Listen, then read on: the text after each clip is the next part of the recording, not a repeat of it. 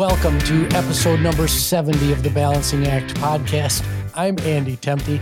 Today we've got a really special treat for you. We're right between uh, Christmas and New Year's launching this show, and I'm joined by three current and former scholars from the Kaplan Educational Foundation joining me to help us understand the power of education to transform lives. So, with us today are Novia Novia Delgado, Executive Director of the Kaplan Educational Foundation, uh, Kadus Lawal, Director of Corporate corporate development at Kaplan, and Victoria Flores Almazan, a biochemistry student at Smith College. We're going to have a lot of fun today. Welcome to the show, everybody. Good to be here. Thank you for having us. Pleasure to be here awesome. So, I seldom have the pleasure of having more than one guest on the show at one time, and I always ask my guests to share their story. We are not going to stop that, that tradition, so we'll do a quick round robin session, starting with Novia, then moving to Victoria, then moving to Kadus in 90 seconds or less. Please tell our listeners your story.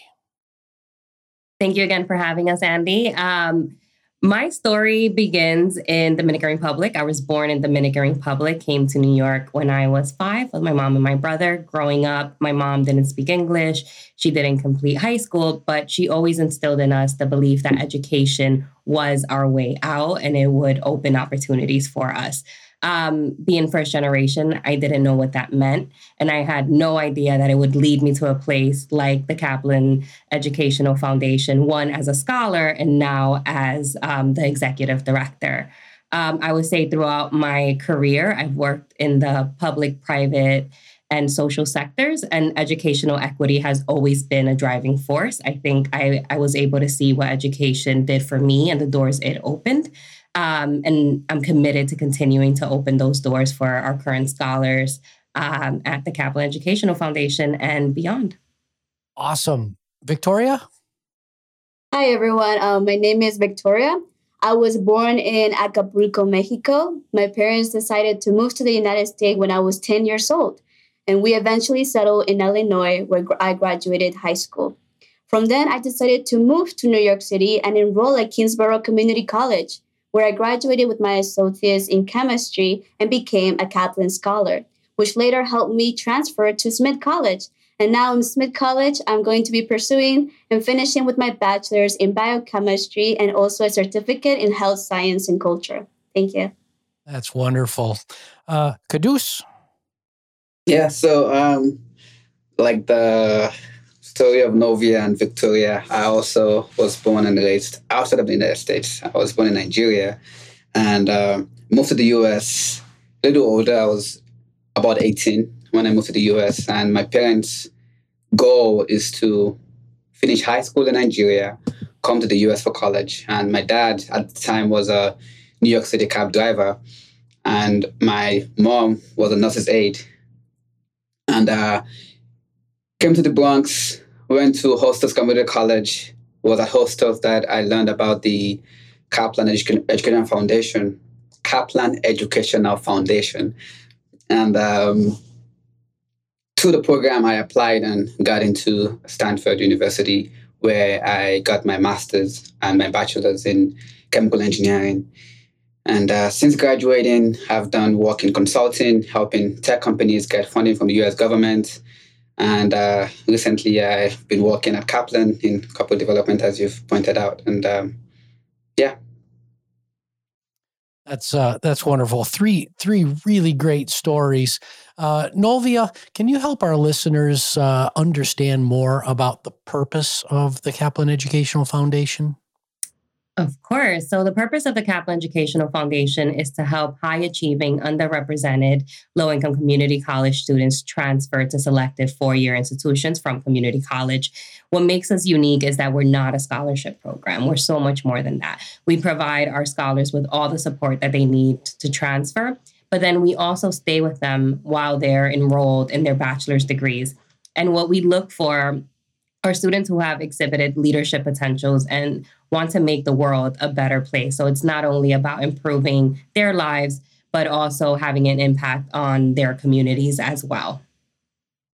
Yeah, it, it's it's such a it's such a wonderful organization, and you know uh, the former chief executive of uh, of Kaplan, Jonathan Grayer, the current uh, chairman and chief executive uh, Andy Rosen, uh, Melissa Mack, a, a whole host uh, of individuals uh, helped get this thing off the ground.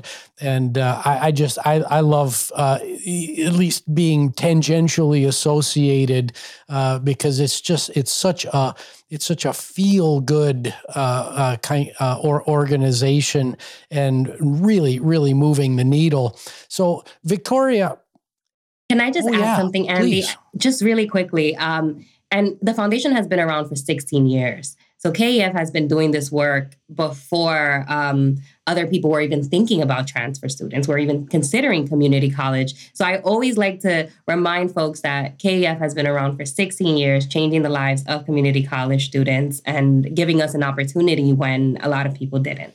Yeah, well, thanks for making that point because, you know, the community college system in the United States really kind of gets a bad rap. Uh, and I, uh, you know, I've, I've, always kind of scratched my head uh, about that. Uh, community college is a great uh, place to uh, start one's education uh, after in, in a post secondary way, and uh, and and to complete their their education and have real meaningful uh, meaningful jobs. A, a, lot of folks kind of look down their nose at community college, and it does so much for our our economy and and the people in our society.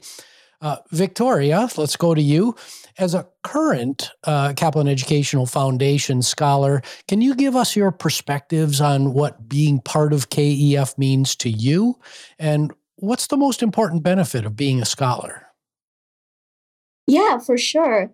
Um, often when I'm here at Smith, my professors, um, classmates, friends, they ask me, like, Victoria, tell me your story. Like, you know, how do you arrive to Smith College? What's your story? And not only is my professors and my classmates, but also other parents and other students. And when I tell them my story, the answer often lines up with Kaplan. So I had to come up kind of with an analogy as to what Ka- explain what Kaplan is. And the analogy that I came up with is that I view Kaplan as like a parent, you know. And what does a parent do to his child, right? A parent they give them the skills, the resources, and the values that the child needs in order to continue with their life.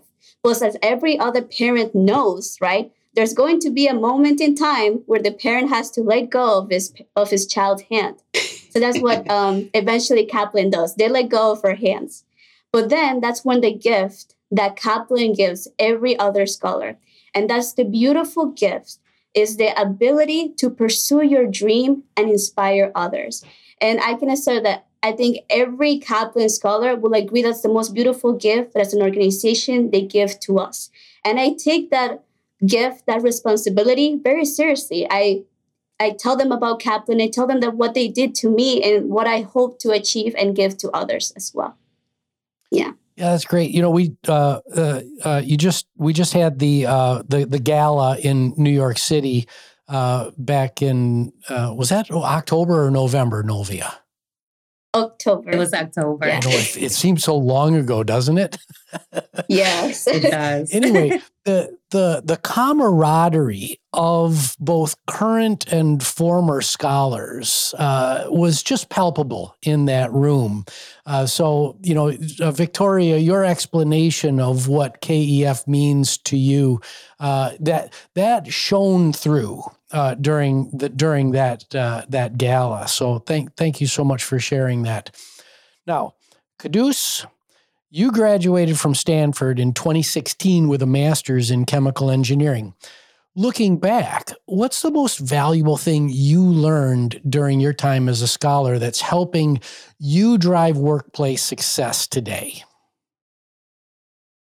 Oh, it's a good question. Um, I think I learned a lot of things as a scholar, but if there is one thing I could pick, it would be the the reminder that I am not the smartest person in the room, and it's okay to not be the smartest person in the room. Right? For me personally, like you know, I grew up throughout throughout high school. I was even in community college. I was like you know doing pretty well, and I think I put a lot of pressure on myself to always be to always have the answer, to always know the right thing to say all the time. And I think this, the being a scholar, surrounded with so many other talented and smart scholars, was challenging for my own ego, right? And I think then transferring to Stanford, where like you know there was just the level of rigor and intellect is superb. I think being a scholar helped me to be prepared for that experience at Stanford, and I think now as I um, as I'm in the workplace, I approach my work with a level of humility. I approach what I do with a level of open mindedness to ask questions, to know that it's okay to be wrong, it's okay to not have the answer, and not attach a level of shame to not knowing the answer sometimes. So, yeah. Well, uh, Kadus, you have learned one of the most valuable and elusive leadership lessons. Uh, many managers and leaders uh, believe that they need to be the smartest person in the room all the time, uh, and that if they're not, they're somehow failing themselves and their teams. So, what you have uh, learned early on will definitely, uh, I, I, I predict highly, will uh, pay dividends uh, for you in the future. So, Novia, you recently took the helmet, uh, Kaplan Educational Foundation, from beloved longtime former executive director Nancy Lee Sanchez. How did your time as a KEF scholar prepare you for the role you find yourself in today? So I think that's the most exciting part of my job is being able to think um, about my time as a scholar when when we're making decisions, when we're making um, programmatic changes. I think I oftentimes think about um, the journey, right, from community college to our four year institutions. What were the supports that we needed? What services can we improve? Um, and it's it's just been very exciting to to reflect on that time as a scholar. Um, makes me feel nostalgic, um, and use that when when making decisions. Yeah, that's uh, that, that's great. You know, Nancy's uh, shoes are figuratively very large uh, for uh, to fill, and I'm, I'm, I'm sure you uh, I'm sure you feel that pressure. But uh, you know, it, you so far you know you're you're doing a fantastic job and i just see a really really bright future for both you and the foundation uh, uh moving forward. Um, victoria it looks like you're pursuing a career in the medical field what's next for you after biochem at Smith College? And if you could like write your story for the next 10 years, what would be the the, the main headlines? Yeah. Um, every scholar, not only myself, but every scholar has very ambitious dreams. And one of my dreams is to be a doctor, but also establish a nonprofit or low cost medical clinic. And I know that's very ambitious. I have had many um, people, friends, you know, they tell me that Victoria, that's going to take a lot of work. You're going to have to overcome a lot of hurdles. You have no idea what it takes to get there, right? Um, but over the summer, I indulged myself in that environment. I was a research intern at Sinai Medical School in a brain bank where I worked with Dr. John Crary and his team. And they taught me how I work with like brains, like actual human brains. And I got to learn how to like cut the brain and how they turn those wow. tissues into histology slides. Like I know I was saying like how many students, how many um, 22 year olds get to that experience, you know, to work with actual human brains. And he taught me like how to diagnose the patients with neurodegenerative diseases, like what to look for. But at the same time, I also got myself involved in another internship where I worked with as an interpreter for a low cost medical clinic under the wing of Albert Einstein Medical School up in the Bronx. And there, I was an interpreter and I worked with doctors and medical students where we took care of uninsured patients that they couldn't afford healthcare. That was one of the requirements is that you couldn't have health insurance. And there I got to experience how they run their clinic, you know, what are some of the problems that they get to do. And that's one of the things that Kaplan often told us is that if you want to pursue your dream, is that's what you want to do, then surround yourself in that environment that you want to be there. Learn from the people that are in that environment and they, they're going to become your mentors and learn from their experience, their mistakes, their wins and you pursue and continue going. So that's often like what I do. And I have no doubt that I'll be able to achieve what I want to achieve. Um, and then often is that the headline that I would say is that we're all connected, right? As individuals. My story it, it can be part of your story just the same way your story is part of mine. So if we all work together as a community, just the way Kaplan does, it would just be a better place. And all of us, I have no doubt, will be able to achieve our inner potential to achieve our dreams. So, what is, uh, if you don't mind me asking, what's the specialty that you're thinking about uh, as a as a doctor? See, that's a tricky question because like, if you were to ask me, like, before the summer, I would have told you I want to be like a pediatrician. But after being an intern at the brain bank and I got to expose like how to work with brains, like I really got to learn that as a pathologist, you get to see like another side of someone when they die postmortally. You get to see like the whole story, you know, like not only what they were alive, but also when they when they died. And being somebody that works with the brain, like you really have to learn everything about the humans, how they function, the different systems, and maybe um, could be a brain surgeon or a neuropathology. I'm not sure, uh, but what I do know is that I'm really thankful for my mentors, both the doctors, the people that have been there, that have given me the opportunity to continue following my dreams. That, that's wonderful. Uh, uh, Kadus, if we if we could turn back to you, um, you know, you you studied in the field of chemical engineering, uh, but now you're in corporate development, uh, and that's a proof point that shows that life is not filled with straight lines, but is instead an experience with lots of arcs and loops and curves. Let's suppose that you have a current college student from a non traditional background sitting right in front of you right now what advice do you give to them to prepare for the realities of a career after college? Yeah. Um, first of all, I, I want to say, Victoria, very just very impressive what you're doing, and uh, can't wait to see what what what uh, you know where you where, where you go. Um, Thank you. If I'm to if I'm supposed to like talk to a college student right now and give them advice, I think, um, well, one quote that has been on my mind lately is that life is lived forward but understood backwards, right? And like you said, there's been multiple loops and turns, and I think two things that has helped me that I think that I would recommend for a college student to be one, do internships. Because I was lucky to do internships throughout my undergraduate and even in my grad school that it was through those internships that I learned that I don't want to go for a PhD. Um, it was through those internships that I learned that I actually do enjoy working as a team and I enjoy problem solving and things like that. So there's that piece.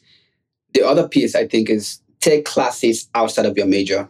And um, I took a class at the Stanford Graduate School of Business in doing my master's program that opened my eyes to the fact that there are multiple things needed to uh, have a successful business.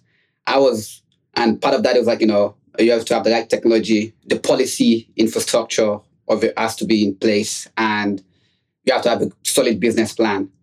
So I think after that class, after taking that class, that was when I decided to go into consulting because I figured I have the technical piece down. So let me try to like learn how to let me, let me, let me, let me learn about policy. Let me learn about business. And, and that led me to corporate development. And, and I think if I hadn't taken that class out of my major, I wouldn't have gotten that perspective. Yep. Uh, yeah, life is not a straight line, and there are those uh, those experiences, and they can be very small and they can be very short lived, but have such a profound uh, impact. Uh, I, I, know that uh, Kaplan is very lucky to have you uh, as a, as a member of their cor- of the of the corporate development team. So I wish you great great future success. Uh, now, I want to do another round robin, uh, if we can, and let's go in the same order, starting with Novia, then to Victoria, and uh, finally Kadus. Uh, and I like to talk a lot about skills for the future on this show. So I'd like each of you to pick one skill that you believe will be the most important for your future career. What is that skill and why is it on top of your list? 90 seconds each. Ready, go. So I would say for me, it's emotional intelligence um, being able to understand my own emotions and also understand the emotions of those around me, being empathetic. Um, I think as the world has reopened, um, we just need to be more aware of our emotions and of our teams and um, we're, we're more connected than ever. Um, and I think in order to thrive in the workplace, you just need to be aware of other people. Oh, emotional intelligence. It's a it, it, that's a whole toolkit that you know that that's what I it's a skill that I uh, think of as kind of a master or a higher order uh, skill because it inside of it are all sorts of sub skills uh, communication uh, being one of the one, one of the strongest so good job with uh, emotional intelligence victoria for me i will have to pick compassion uh, every scholar, we come from humble backgrounds. Uh, we have had like a rough life, but it's not only just the scholars. I have met other students um, that have also gone through similar things that I have, people. And I think we often forget, like, you know, we're often so focused on our own little world that we forget that other people also go through difficult circumstances. And when we often like reminds ourselves to just be more compassionate and be willing to give a helping hand to others it would just be along the way. So as i, I go on on my medical career that's something that i want to continue reminding myself when i see my patients you know like like what what is the environment that they're going through? Like help them help me see their stories. And i always remind myself this um, phrase that i tell myself every time is that Victoria, if you're in a position to help someone, then do it. Do it. And I would the people say, like, why wouldn't I do it? You know, I always do it and just continue to be a more compassionate person, be willing to be there for other people, and you will never regret it. I never have any regrets of all the people that I have helped and what have ha- Kaplan has given me. They, I have never regret. So, yes. Well, that's wonderful, Victoria. Uh, and again, another higher order skill uh, because compassion, uh, as I like to uh, talk about, is uh, empathy. Uh, coupled with the willingness and ability to do something uh, about the other individual's plight. So, two thumbs up on your choice for compassion. Kadus, let's let's finish up with you. Yeah, I think I'm gonna go the same way out as like you know, as you said, it's higher level um, skills. Something I've been thinking a lot about is this idea of leading without authority, and and I think being in corporate development this past couple of years, um, I think there's been so much that I've learned about how to build coalition, how to get people bought into your idea, and and how to understand different incentives that drives people's actions. And of course, that takes, you know, understand like active listening, effective communication, and things like that. So as I grow, as I grow in this in this space, I think the more I'm able to lead people to where I want them to be without without having the authority of that leadership, if you will, I guess. Um, it's something that I want to like, you know, keep honing. And I just just want to say, like, you know, it's been such a working with, you know, Andy Rosen and all of the executive team at Kaplan has been a masterclass in doing that. And um, and I've seen how how that's just that just creates an an environment of um, collaboration and growth. Yeah. Yeah, well, that, that's a wonderful choice. You know, so many of us uh, work in uh, positions where we're in the middle. We're we're never fully in charge of uh, of, uh, of of what we're doing. We're never fully in charge of our teams. We we're always managing up, down, and and sideways. So that choice.